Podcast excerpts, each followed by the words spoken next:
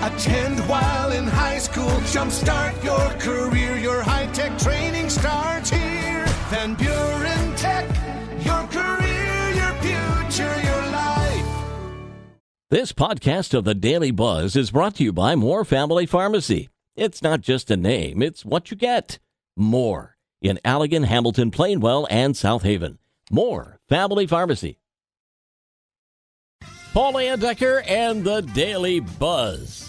Tis the season of thanks. And it seems people are more thankful for the people in their lives than ever. New survey of 2,000 Americans finds that 71% are feeling extra thankful for their loved ones this year. According to the survey, people are most thankful for their kids, romantic partners, and siblings, and even feeling thankful for their coworkers. I don't go that far. This year, it's Ranch on a Branch. It's an illustrated storybook that tells the tale of Ranchy, a ranch dressing toy, who dreams of becoming a real bottle of Hidden Valley Ranch. Hidden Valley is selling limited edition Ranch on a Branch boxed sets, including the book and stuffed toy version, for 30 bucks each. Sorry, but I don't see that ever replacing Elf on a Shelf. Well, we might think of rodents as gross, but we have more in common with them than you might think, especially when we crank up the tunes. According to a study in the journal Scientific Advances, rats react just like humans when exposed to music, nodding their heads and swaying to the beat, particularly when the volume is pumped up. In the study, rats and people were both exposed to the same songs, ranging from Michael Jackson to Lady Gaga. They all heard minute long sections of songs, and it turns out both two legged and four legged participants were most tuned in to songs with about 120 beats a minute. All right, we'll turn the page in 60 seconds. The Daily Buzz. Daily Buzz Part 2 A South African man has taken pub crawling to new heights. He just found out that his epic February pub crawl across Melbourne, Australia broke the Guinness World Record. The guy visited 78 bars in a 24 hour period.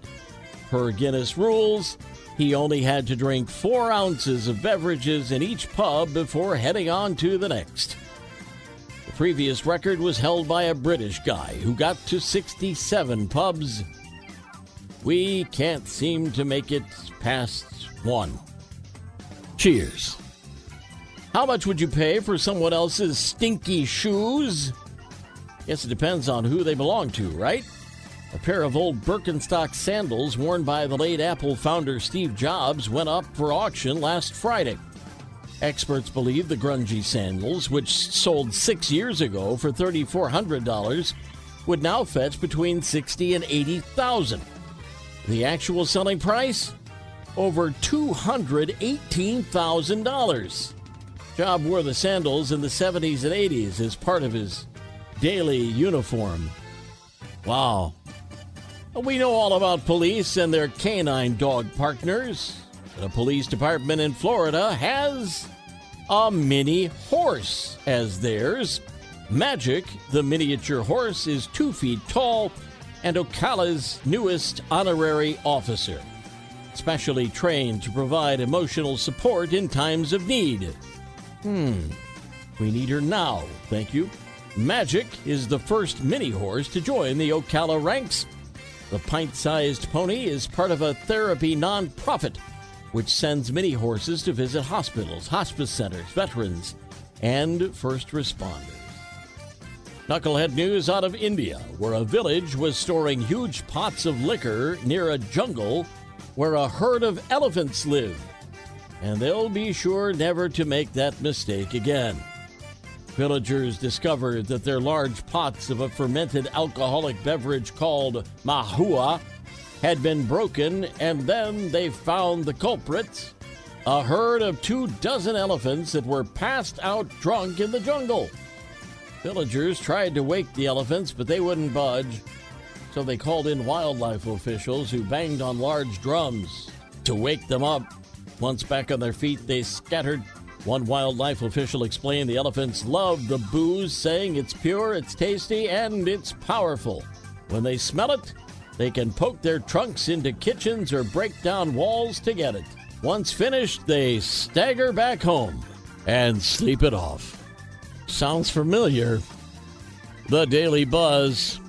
Yesterday's history, tomorrow a mystery, today a gift, and that's why it's called the present. I'm Paul Decker. We'll buzz again tomorrow. Make it a great day.